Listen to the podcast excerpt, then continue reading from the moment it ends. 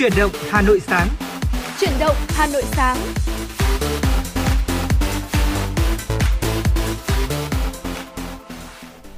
Vâng, xin chào quý vị thính giả và chào mừng quý vị thính giả đã quay trở lại với chương trình Chuyển động Hà Nội sáng của chúng tôi ngày hôm nay.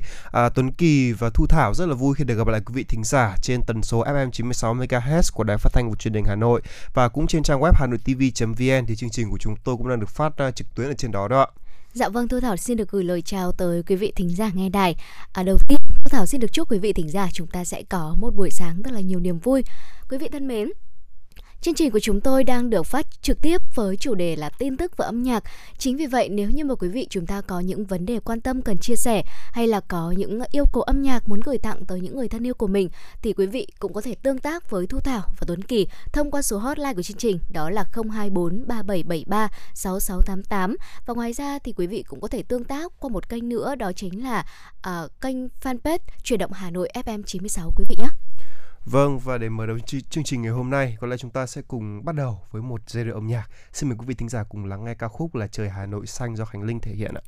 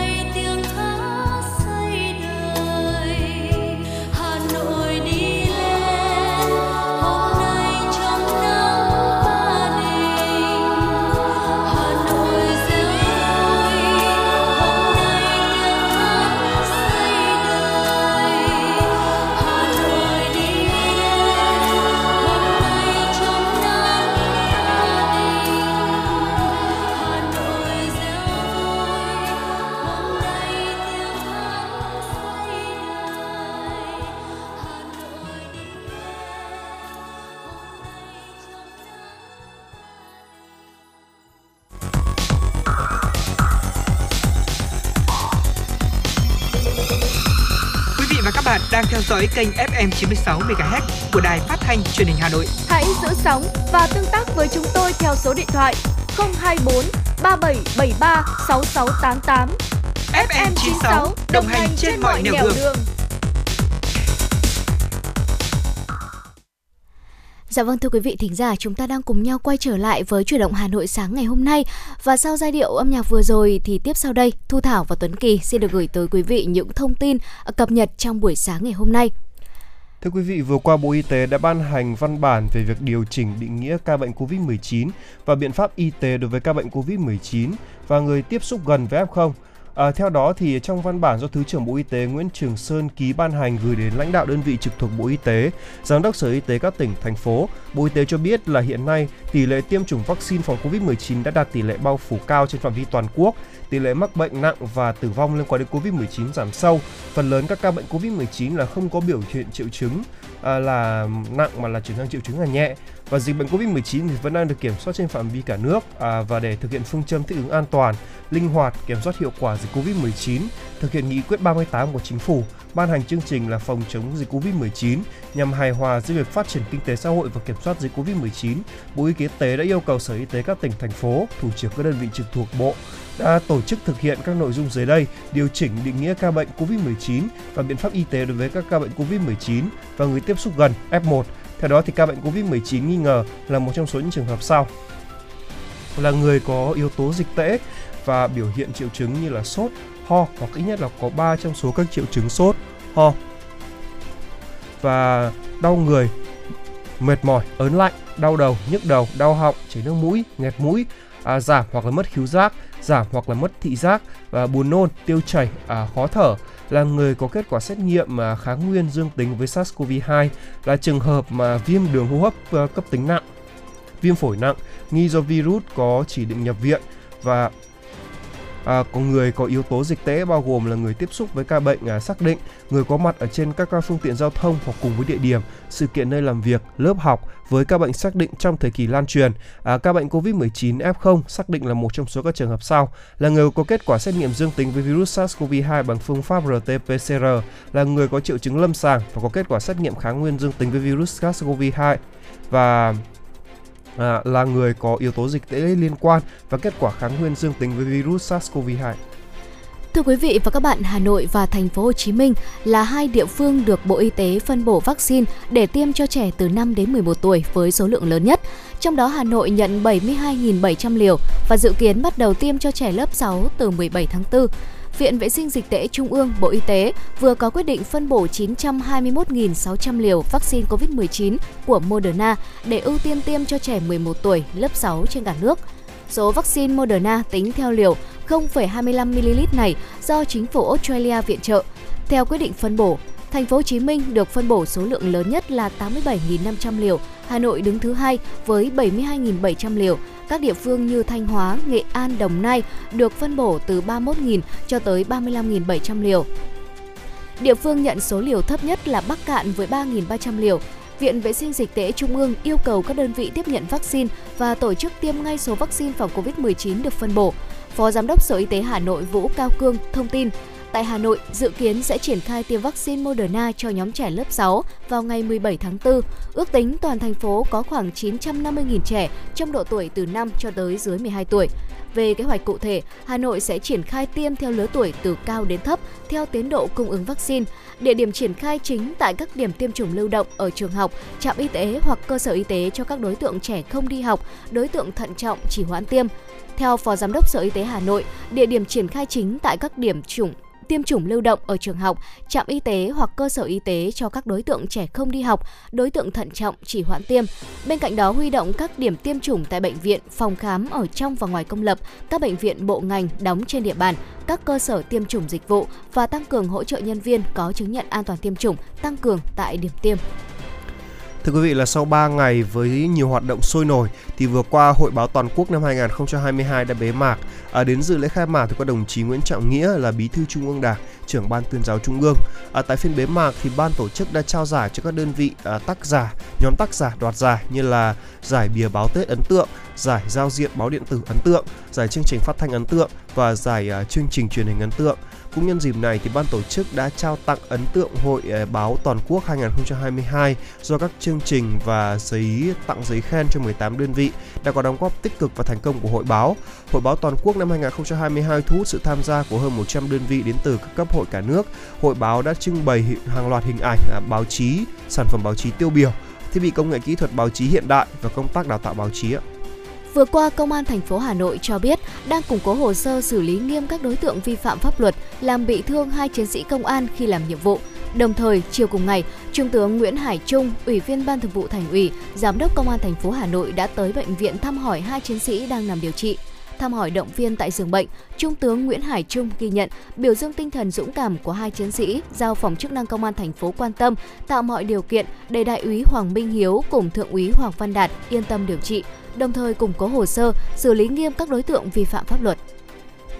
Thưa quý vị, là nên lựa chọn vấn đề ưu tiên để phát triển đô thị thông minh phù hợp. Đây là khuyến nghị của Phó Cục trưởng Cục Phát triển Đô thị thuộc Bộ Xây dựng Hoàng Lê Trung, à Lê Hoàng Trung tại tọa đàm trực tuyến là đô thị thông minh từ chính sách đến thực thi do báo Đại biểu Nhân dân tổ chức vừa qua tại Hà Nội. Theo ông Lê Hoàng Trung, ở đô thị thông minh mặc dù được đề cập nhiều, song đây vẫn là vấn đề mới của cả thế giới và Việt Nam. Mỗi nước lại có cách tiếp cận đô thị thông minh khác nhau dựa trên điều kiện phát triển. Bên cạnh đó thì cơ bản trên thế giới không có đô thị nào là thông minh toàn diện mà chỉ có đô thị thông minh từng phần.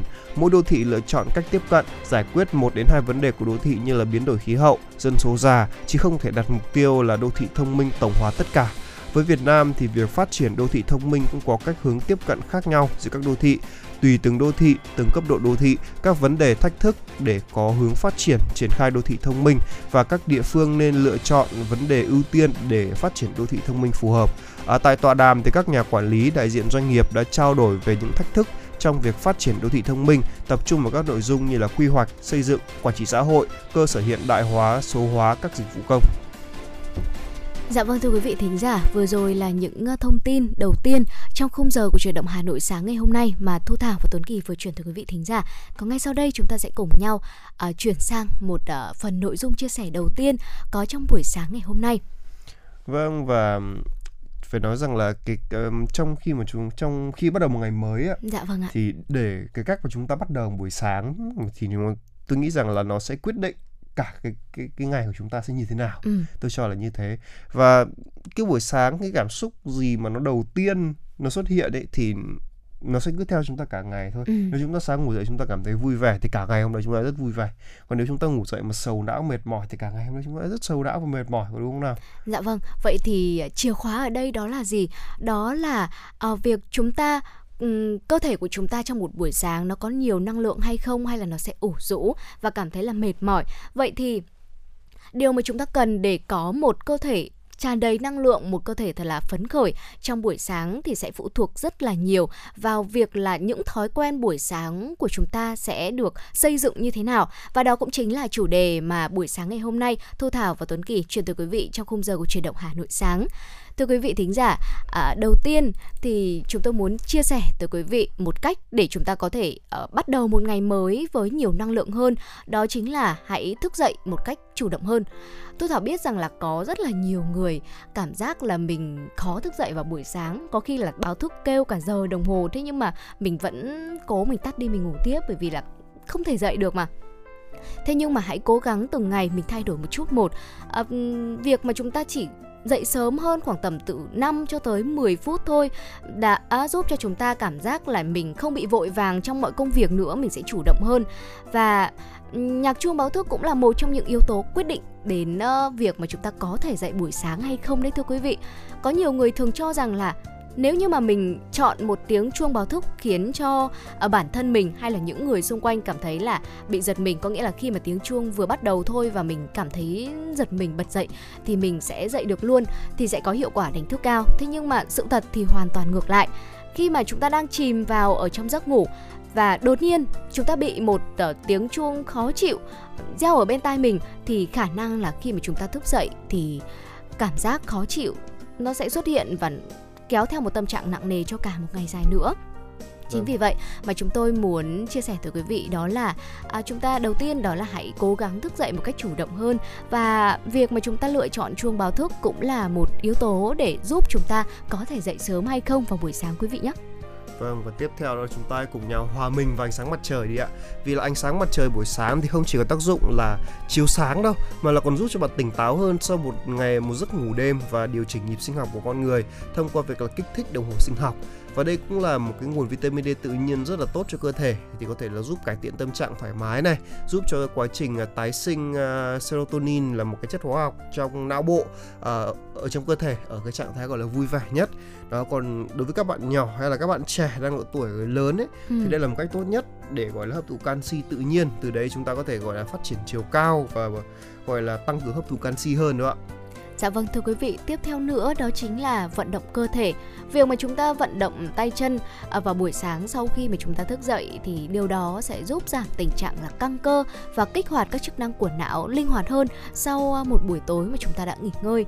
Và ngoài ra thì các hoạt động về thể chất cũng làm tăng lượng tuần hoàn máu đi khắp cơ thể của mình nữa, và điều đó sẽ giúp cho quý vị cải thiện sức khỏe tim mạch của mình này, và đồng thời cũng sẽ có một buổi sáng, một ngày mới tràn đầy sức sống. Và một số hoạt động mà chúng tôi muốn gợi ý từ quý vị đó là chúng ta có thể đi bộ hoặc là chạy bộ ở khoảng tầm từ mười lăm cho tới là ba mươi phút. Bên cạnh đó thì cũng có thể đạp xe này đến nơi làm việc hoặc là đi xe buýt. Sau đó thì chúng ta có thể xuống một trạm dừng sớm hơn rồi là đi bộ từ đó đến cơ quan hay là nơi làm việc của mình. Bên cạnh đó thì quý vị cũng có thể xây dựng một thói quen tập yoga tại nhà vào buổi sáng chẳng hạn, hoặc là làm cho mình một khu vườn nhỏ và chăm sóc chúng vào buổi sáng. Điều đó sẽ giúp cho quý vị cảm thấy là một ngày của chúng ta sẽ có nhiều niềm vui hơn, và đồng thời có thể cải thiện về mặt cả thể chất và tinh thần của mình nữa. Vâng, và tiếp theo đó là chúng ta hãy cùng nhau thưởng thức một bữa sáng lành mạnh. Đó, đây là một yếu tố gọi là cực kỳ quan trọng. Đấy, vì là bữa sáng là cái bữa mà quyết định nhất trong ngày, một trong những bữa quan trọng nhất ở trong ngày đó. Thì uh, chúng ta thường biết rằng là kiểu buổi sáng sớm thức dậy thì cơ thể của chúng ta rất cần chất dinh dưỡng, phải không ạ? Và việc mà ăn những cái uh, chất uh, những cái thức ăn lành mạnh như buổi sáng, mới bắt đầu buổi sáng với một những thực phẩm giàu protein như là trứng hoặc là sữa chua thì uh, không chỉ là làm no bụng đâu, mà là còn giúp uh, uh, tăng cường uh, năng lượng để có một ngày học tập làm việc hiệu quả nữa. Và những thành phần như là ngũ cốc hay là trái cây, rau quả cũng đã bổ sung dinh làm phần bổ sung dinh dưỡng rất quan trọng cho cơ thể. Nên và đừng quên một điều nữa, hãy uống đủ nước nữa nha. Đấy, kết hợp uống nước đi kèm với cả việc nhâm nhi một tách cà phê hoặc là trà xanh để giúp chúng ta cảm thấy tỉnh táo và tập trung hơn nhiều, à, thay vì gọi là ăn uống quá là vội vàng ạ. Ừ. Để có một buổi sáng nhiều năng lượng hơn thì quý vị cũng có thể bắt đầu bằng cách là chúng ta sẽ thức dậy và làm những công việc nhà, chỉ là những công việc rất là đơn giản thôi. Thế nhưng mà chúng ta sẽ có cảm giác là mình đang được hoạt động vào buổi sáng, và cũng từ đó năng suất làm việc trong cả một ngày của chúng ta, quý vị thử để ý mà xem nó cũng sẽ khác ạ. Một số việc đơn giản ví dụ như là chúng ta gấp chăn màn này, hay là dọn dẹp ở căn phòng của mình này, hút bụi hay là cho quần áo vào máy giặt thôi, đó là những công việc mà chúng ta có thể thực hiện vào buổi sáng uh, trước khi đi làm. Và đồng thời những công việc này sẽ giúp cho quý vị cảm thấy là uh, mình sẽ cảm thấy sảng khoái hơn vào buổi sáng đấy ạ. Vâng, và đây là một uh, cái điều mà chúng ta nên làm nữa, đó là chúng ta nên ngồi thiền quý vị ạ. Cái này thì với những người mà mới tập thiền sẽ hơi khó đó nha. Ừ. Vì rất khó để chúng ta có thể loại bỏ tất cả các suy nghĩ ra khỏi trong đầu. Về dạ. lúc mà sáng dậy thì trong đầu nó luôn nghĩ là ừ bây giờ chúng ta làm cái gì trong sáng ngày hôm nay, ví dụ như là kiểu sáng nay tôi phải đi họp này, tôi phải sắp xếp lịch cái nào để tôi ừ. nấu cơm cho kịp giờ này. Đấy, rất là nhiều thứ nó đang diễn ra trong đầu, và để một buổi sáng nó thật sự gọi là đủ yên bình để ngồi thiền thì sẽ hơi khó, đúng không ạ? Ừ. Nhưng mà chúng ta hoàn toàn có thể làm được vào cuối tuần, lúc đó chúng ta đã có thể gọi là có thời gian để nghỉ ngơi rồi thì sẽ tốt hơn rất là nhiều, đúng không nào? Và cuối cùng đó là gì ạ? Đó là việc mà chúng ta sẽ lên kế hoạch cho một ngày mới. Quý vị biết rằng là mỗi ngày chúng ta sẽ có rất là nhiều việc cần phải làm, và đôi khi nếu như mà không lập kế hoạch cụ thể cho bản thân mình thì quý vị có thể bỏ lỡ một việc gì đó mà chúng ta uh, cảm thấy rất là quan trọng. Và hãy dành một vài phút buổi sáng thôi để chúng ta có thể ghi lại tất cả những công việc mà mình cần phải thực hiện trong một ngày hôm nay. Và khi mà mọi việc đã được lên kế hoạch như vậy rồi thì quý vị cũng có thể sắp xếp được sự ưu tiên cho những công việc, việc nào làm trước, việc nào làm sau. Và điều đó sẽ để quý vị tránh cảm giác là choáng ngợp, và đôi khi mình sẽ không còn bị quên những công việc mà mình phải thực hiện nữa. Vâng, và vừa rồi là một số chia sẻ của Tuấn Kỳ và Thu Thảo về cái việc là làm thế nào để chúng ta có một buổi sáng thật là lành mạnh để có một ngày làm việc thật là hiệu quả đó. Ừ. Vâng, và hy vọng vừa rồi là một số những cái chia sẻ hữu ích dành cho quý vị thính giả để có một cuộc sống khỏe mạnh và vui tươi hơn, đúng không nào? Và ngay bây giờ thì uh, trước khi đến với những phần tiếp theo của chương trình, xin mời quý vị thính giả cùng thưởng thức một giai điệu âm nhạc ạ.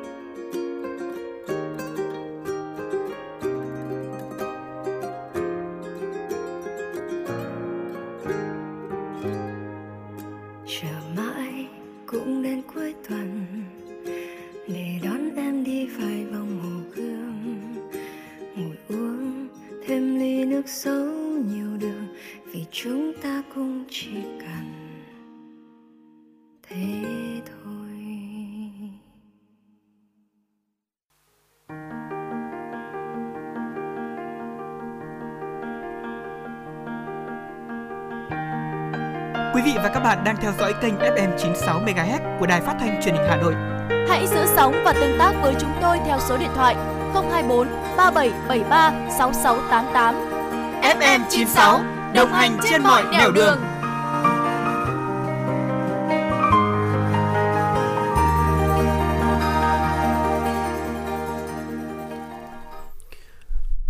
Vâng, thưa quý vị thính giả, quay trở lại với ép em chín mươi sáu, chúng tôi xin phép được gửi đến quý vị thính giả một số những thông tin mà phóng viên Thu Vân của chúng tôi đã thực hiện và gửi về cho chương trình ạ.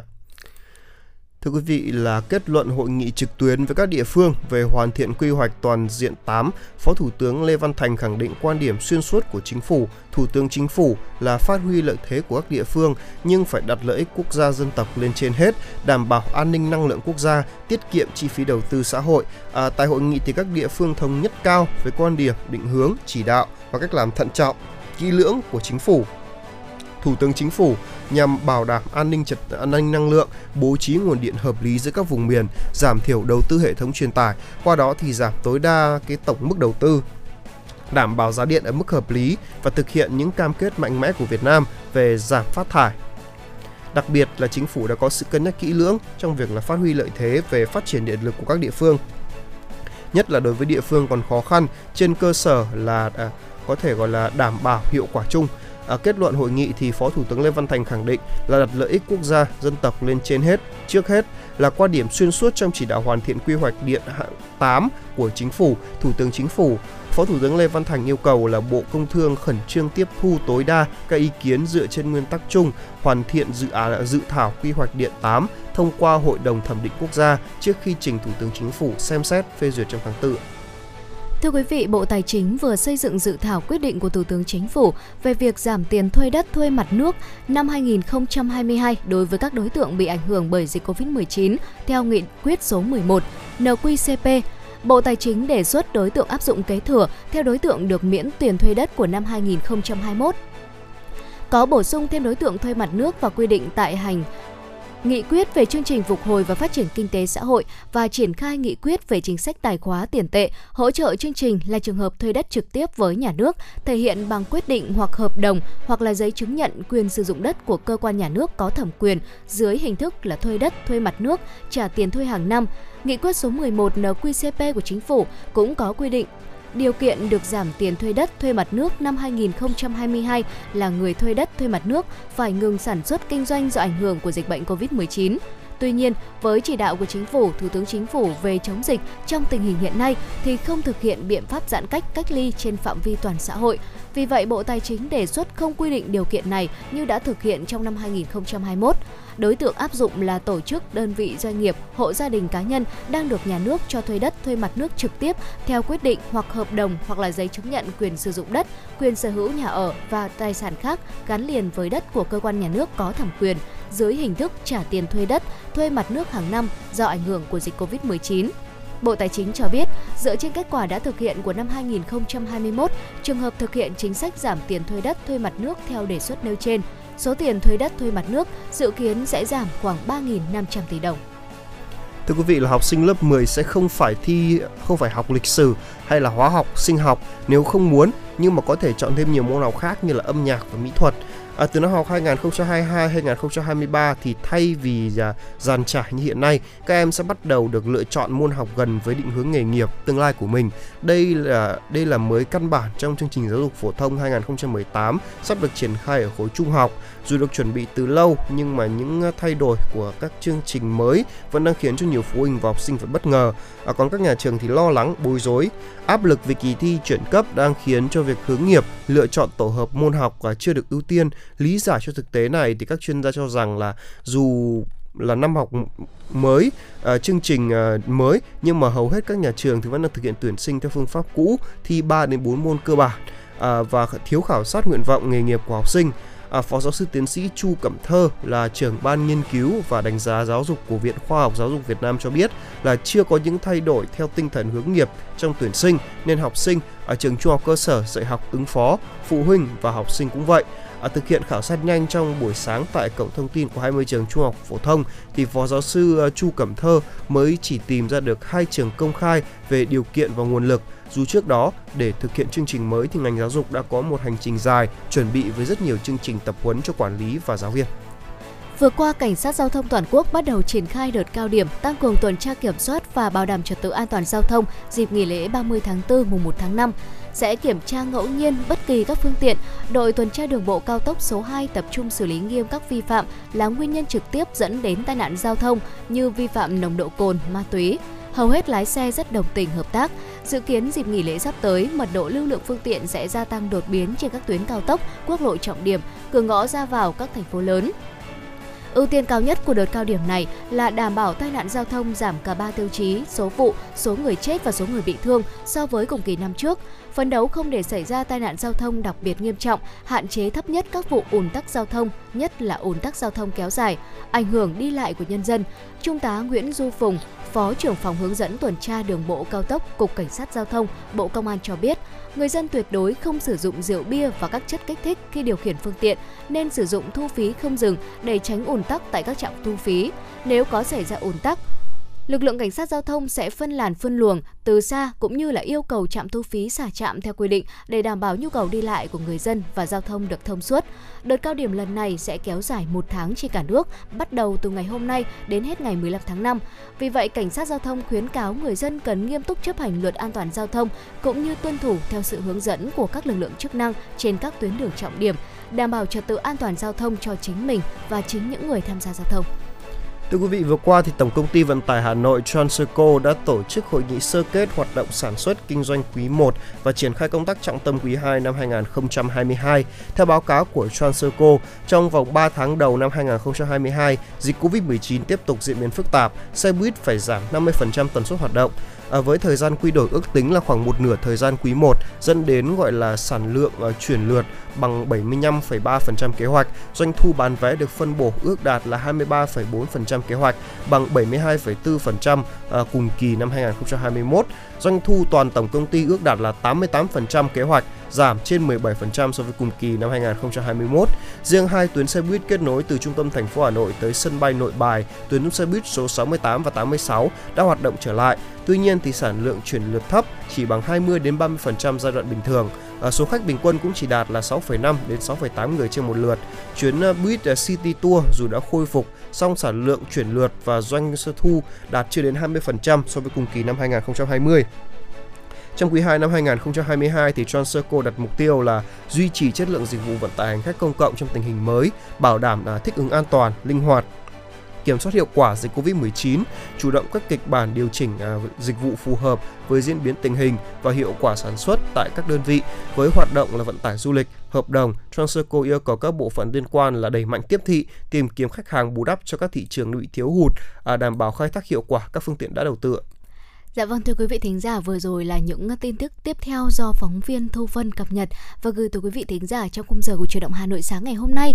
Còn ngay bây giờ, Thu Thảo và Tuấn Kỳ xin được gửi tặng tới quý vị thính giả một giai điệu âm nhạc, và sau ca khúc này chúng tôi sẽ còn quay trở lại và truyền tới quý vị những nội dung hấp dẫn tiếp theo.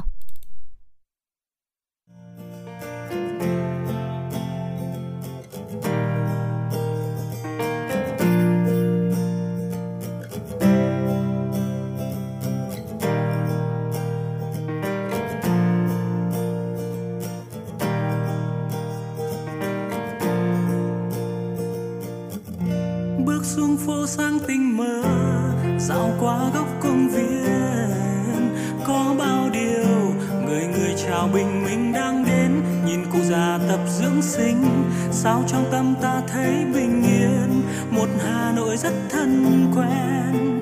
Yeah, mặt trời hồng rạng rỡ, phố xá bỗng nhiên càng đông hơn. Dòng người vội vã nối những chiếc xe dài lê thế. Hey yeah, đưa em đi qua phố phường bao sắc màu, bao ánh đèn, ngồi ăn một quán ven đường. Hà Nội nhẹ nhàng ngâm ba, dịu dàng đậm chất thơ. Một ngày xa, một cảm giác lòng chợt nhớ.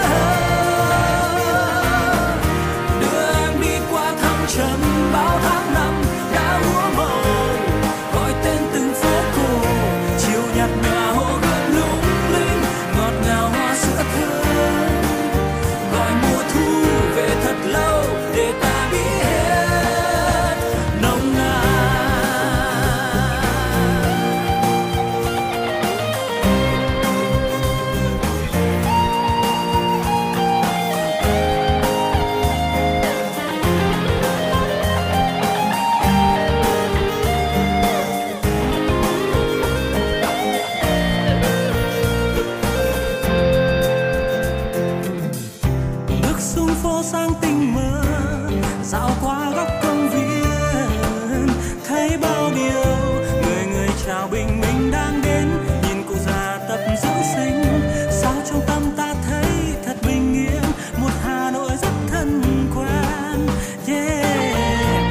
trời hồng rạng rỡ phố xá bỗng nhiên càng đông hơn, nhìn dòng người vội vã nối những chiếc xe dài lê thê. Hey yeah, đưa em đi qua phố phường bao sắc màu bao ánh đèn, ngồi ăn một quán ven đường Hà Nội nhẹ nhàng ấm áp dịu dàng đậm chất thơ. Một ngày xa một cảm giác lòng chợt nhớ, đưa em đi qua thăng trầm bao tháng năm đã úa màu, gọi tên từng phố cổ chiều nhạt nhòa hồ gươm lung linh ngọt ngào hoa sữa thơm, gọi mùa thu về thật lâu để ta biết hết. Đưa em đi qua phố phường bao sắc màu bao ánh đèn, ngồi ăn một quán ven đường Hà Nội nhẹ nhàng ấm áp dịu dàng đậm chất thơ. Một ngày xa một cảm giác lòng chợt nhớ,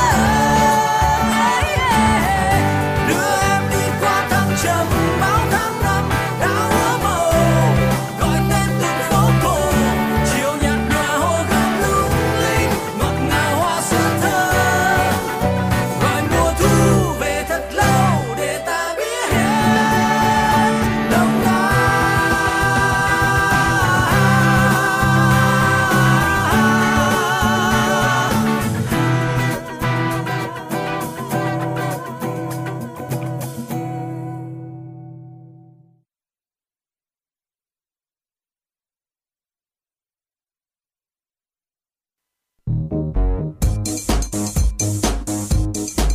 Chuyến bay mang số hiệu F M chín sáu đang chuẩn bị nâng độ cao.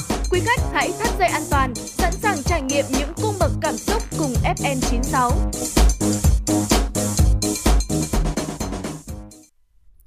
Thưa quý vị, à, ngay sau đây sẽ tiếp tục một số thông tin mà phóng viên Thu Vân của chúng tôi đã thực hiện và gửi về cho chương trình ạ. Thưa quý vị, là hãng sản xuất thuốc lá điện tử lớn nhất của Mỹ là Juul Labs đã thỏa thuận bồi thường cho bang Washington là hai mươi hai phẩy năm triệu đô la Mỹ, tương đương với năm trăm mười lăm Việt Nam đồng, do những uh, nghi phạm đối với vi phạm đối với việc gọi là trẻ vị thành niên. À, bang Washington đã khởi kiện hãng Juul Labs vào tháng chín năm hai nghìn không trăm hai mươi, buộc tội hãng này nhằm việc là bán hàng và trẻ vị thanh niên và lừa dối khách hàng về khả năng gây nghiện của thuốc lá điện tử. Cùng với thỏa thuận bồi thường thì Juul Labs cũng đã đồng ý thực hiện một số loại một loạt cải cách để ngăn chặn việc bán và sử dụng thuốc lá điện tử ở trẻ vị thanh niên. Thưa quý vị, tại Canada, trận bão tuyết hiếm gặp vào mùa xuân đang trút xuống các bang vùng Prairie và nhiều khu vực của tỉnh Ontario. Thời tiết bất thường đã khiến nhiều hoạt động bị gián đoạn, nhiều trường học đã phải đóng cửa, giao thông trên nhiều tuyến đường bị gián đoạn. Hãng hàng không Air Canada đã thông báo hủy hai mươi mốt chuyến bay đến và đi từ Winnipeg trong ngày mười ba tháng tư.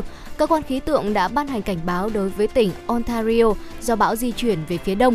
Theo các chuyên gia khí tượng, người dân Canada ít khi chứng kiến tuyết rơi dày ba mươi xăng ti mét trong tháng tư.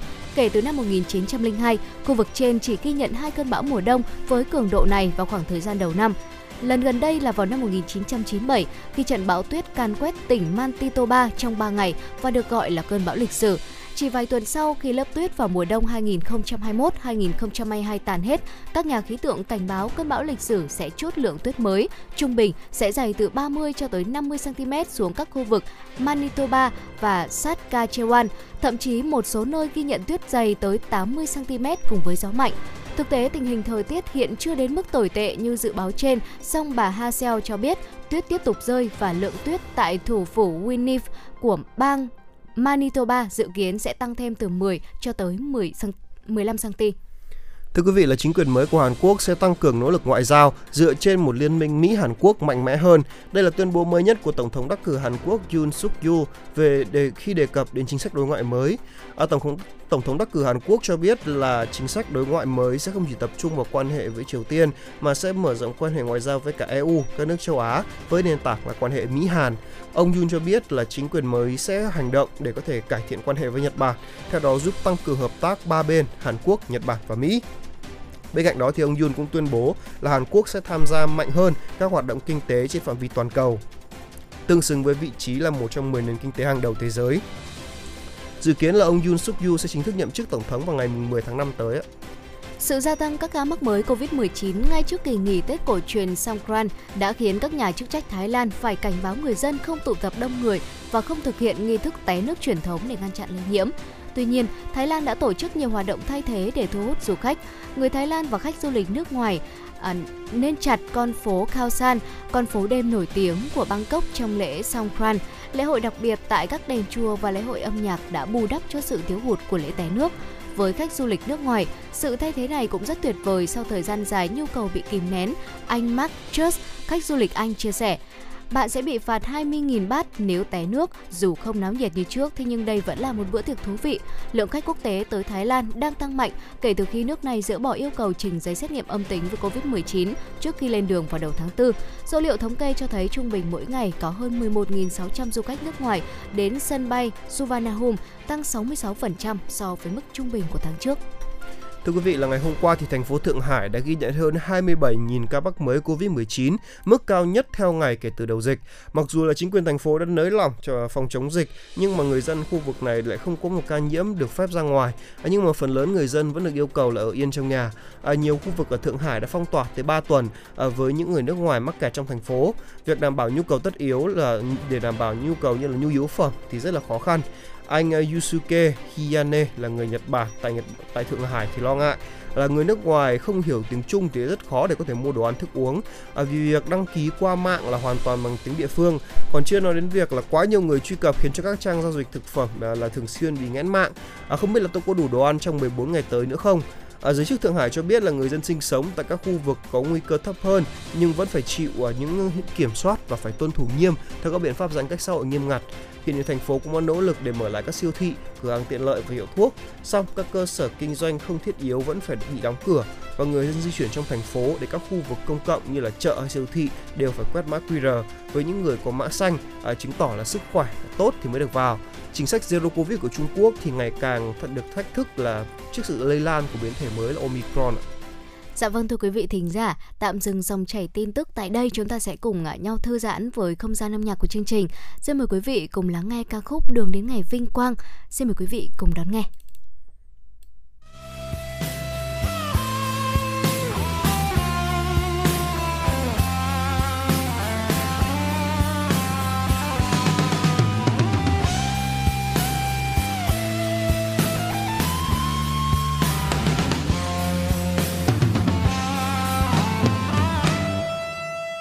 Trèo lên đỉnh núi cao vời vợi để ta khắc tên mình trên đời, dù ta biết gian nan đang chờ đón và trái tim vẫn âm thầm ta bước đi hướng tới muôn vì sao.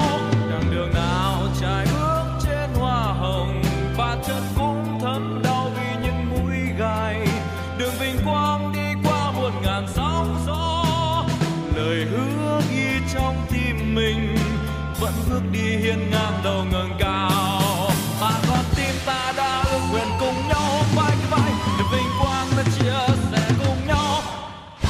Ngày đó ngày đó sẽ không xa rồi và chúng ta là người chiến thắng, và ta biết sâu lắm thác gành trèo leo trên đường xa và gian nan ta vươn tới những đỉnh cao.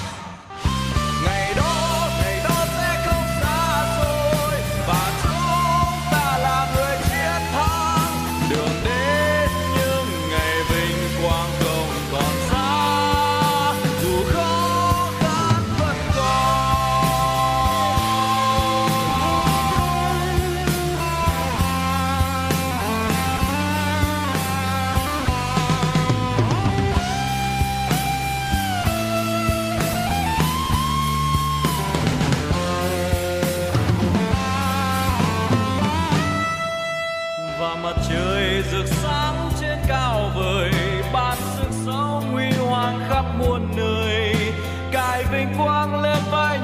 chiến thắng khoảnh khắc ghi trong tim hồng, bao khó khăn ta cũng sẽ vượt qua, và con tim ta đã luôn luôn cùng nhau vai vai để vinh quang ta chia sẻ cùng nhau.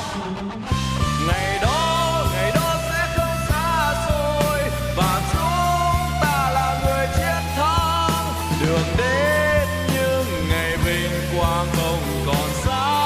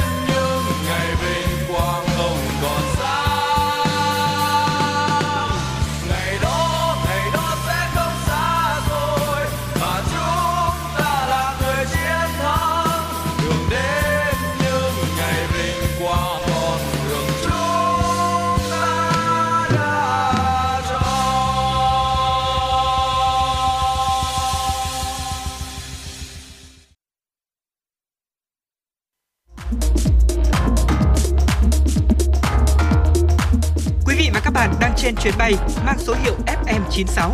Hãy thư giãn, chúng tôi sẽ cùng bạn trên mọi cung đường. Hãy giữ sóng và tương tác với chúng tôi theo số điện thoại không hai bốn ba bảy bảy ba sáu sáu tám tám.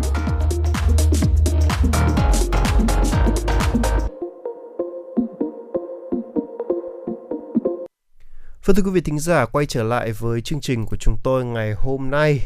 Vâng, và phải nói rằng là cái phần, bây giờ cũng là buổi sáng rồi đúng không nào? Dạ, và đúng bây giờ ăn sáng rồi và tôi thì cũng đang hơi đói. Đấy. Và ngày hôm nay thì chúng ta sẽ cùng thưởng thức và tìm hiểu một số những um, điều rất những cái món đặc sản rất đặc biệt của người Việt mà có ừ. lẽ là không phải là không phải là nhiều người biết đến đâu. Vâng. Ừ. Dạ vâng, có thể nói rằng là uh, Việt Nam là một nước được đánh giá là rất là phong phú về mặt ẩm thực, có thể nói là sở hữu một kho tàng luôn ạ, những món ăn và những sản vật ở tất cả mọi vùng miền trên cả nước. Và nếu như mà quý vị có tìm hiểu á thì quý vị sẽ rất là bất ngờ khi mà có đa dạng những món ăn, có khi là mình nghe tên thôi và mình còn thấy lạ và thậm chí là chưa bao giờ nghe tới, bởi là những món ăn đặc sản này thì là những món ăn đặc sản vùng miền ở trên đất nước Việt Nam của chúng ta mà được uh, khá là người biết đến. Và ngày hôm nay, Thu Thảo và Tuấn Kỳ xin được chia sẻ tới quý vị những món ăn đặc sản vùng miền có ít người biết đến của ẩm thực Việt Nam. Quý vị hãy xem là trong số những món ăn này chúng ta đã từng có cơ hội được thưởng thức những uh, món nào rồi, thì quý vị cũng có thể chia sẻ với Thu Thảo và Tuấn Kỳ quý vị nhé. Vâng, và đầu tiên đó là món nộm chân giò củ nâu ở Phú Thọ. À, phải nói là củ nâu thì được biết đến nhiều nhất với công dụng là nhuộm vải. Ừ. Đấy, nên là khi nhắc đến nhóm nó kiên món mà nhuộm mà nộm chân giò mà củ nâu thì thì ắt là nhiều người sẽ thấy lạ thôi, vì đây thực sự là món nhưng mà đây thực sự là món ăn uh, đặc sản mà ít người biết đến ở Phú Thọ. Và để, và để chế biến món ăn này thì không quá khó đâu, mà nguyên liệu đơn giản này cũng là có hai nguyên liệu chính, đấy là củ nâu và chân giò cùng một số loại gia vị quen thuộc như là muối này, mì chính này, hạt dổi này, tỏi này, lá chanh, lá mơ, lá lá nhội, lá nhội này, mẻ này, và tất cả hòa quyện với nhau để thành một món ăn và gói rất ngon trong cái uh, nền ẩm thực của Phú Thọ đó ạ. Dạ vâng, thưa quý vị, à, một món ăn nữa mà chúng tôi muốn chia sẻ tới quý vị thính giả đó chính là bánh khúc trần hay là bánh khúc không xôi ở Bắc Ninh. Không biết là anh Tuấn Kỳ đã nghe đến cái tên này chưa? À, bánh khúc thì tôi đã ăn rồi, ừ. nhưng bánh khúc không xôi tôi cũng đã có cơ hội thưởng thức qua rồi, nhưng mà bánh khúc trần thì bánh khúc trần là một tên gọi khác của nó, ừ. tôi nghĩ là như vậy. Đấy, đầu tiên tôi nghe cũng hơi lạ nhưng mà tôi nghe bánh khúc không sồi tôi biết. Dạ. Đó, đấy cũng là một món khá là ngon, khá là độc đáo đó. Tôi đã từng ăn thử rồi. Dạ vâng, ở đây là một món đặc sản vùng miền mà ít người biết đến ở làng Diềm ở tỉnh Bắc Ninh, và người ta cũng chẳng biết là món này có từ bao giờ, và họ chỉ biết rằng là trước đây món bánh này rất là quý và chỉ được làm khi mà có khách quý đến chơi nhà thôi, hay là những dịp lễ quan trọng ở trong năm.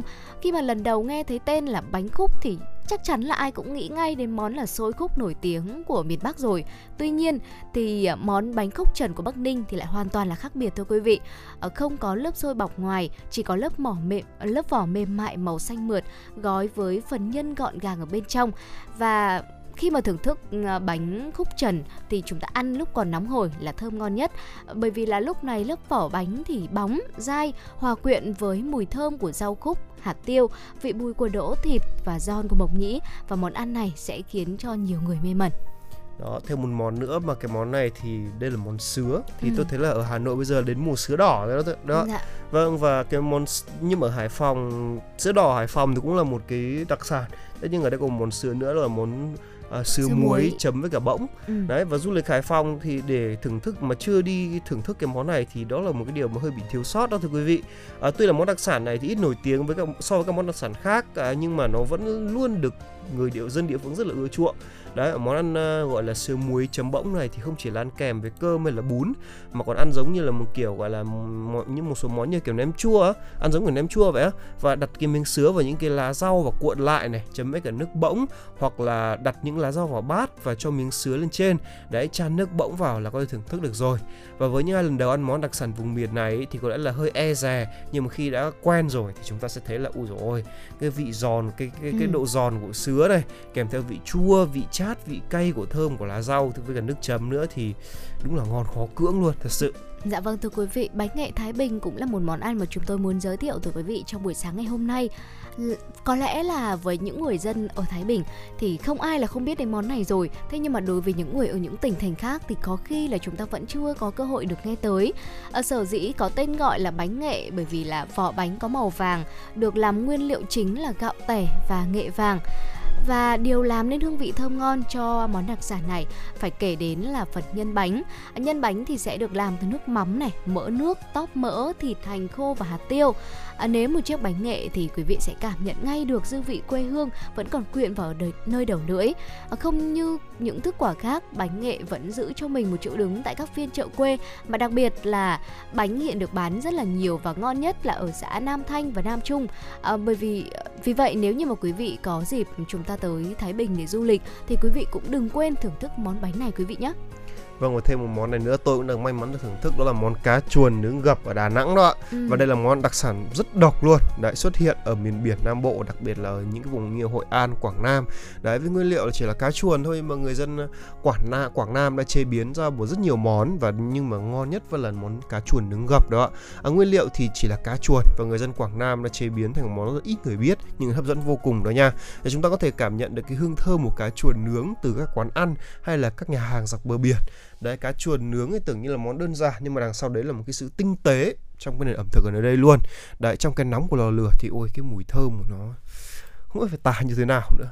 Đấy, thật rất là khó để có thể gọi là bước đi và không ăn thử, thử thức thử một miếng, thật sự luôn. Dạ vâng thưa quý vị, à, đó là những món ăn mà chúng tôi muốn chia sẻ tới quý vị thính giả trong khung giờ của Chuyển động Hà Nội sáng ngày hôm nay.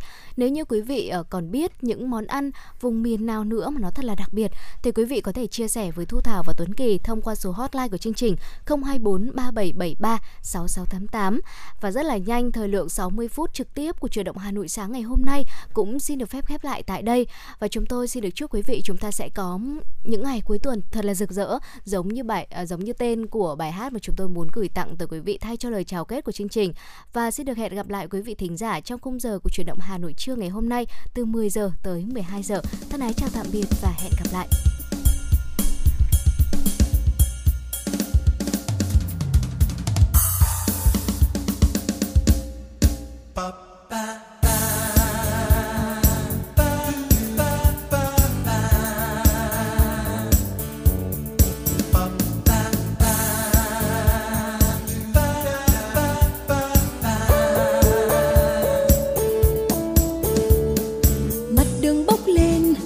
Hãy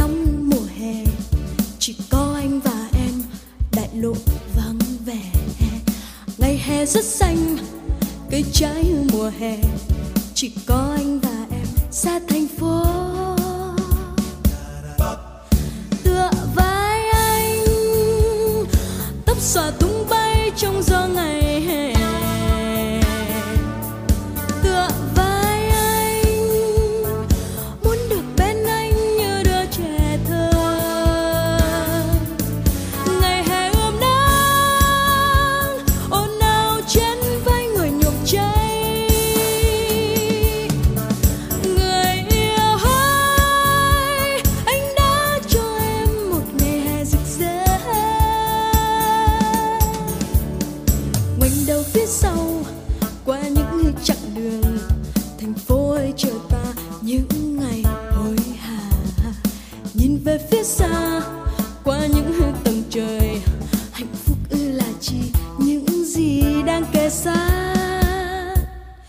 Tựa vai anh sẽ còn bên anh đi đến cùng trời. Tựa vai anh, những gì thân yêu ta giữ bền lâu. Từng cột cây số lối dân sau lưng cùng thành phố. Người yêu ơi, anh đã cho em một ngày hè rực rỡ.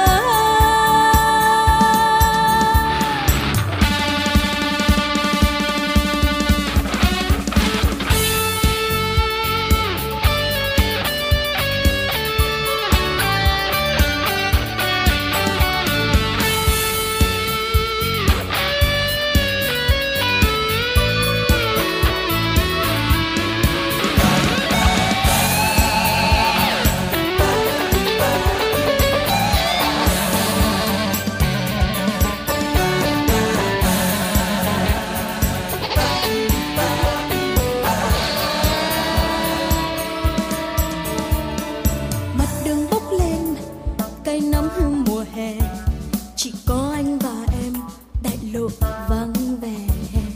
Ngày hè rất xanh, cây trái hương mùa hè, chỉ có anh và em xa thành phố. Tựa vai anh, tóc xòa tung bay trong gió ngày hè. Tựa vai anh, muốn được bên anh như đứa trẻ thơ. Ngày hè ươm nắng, ồn ào trên vai người nhuộm cháy.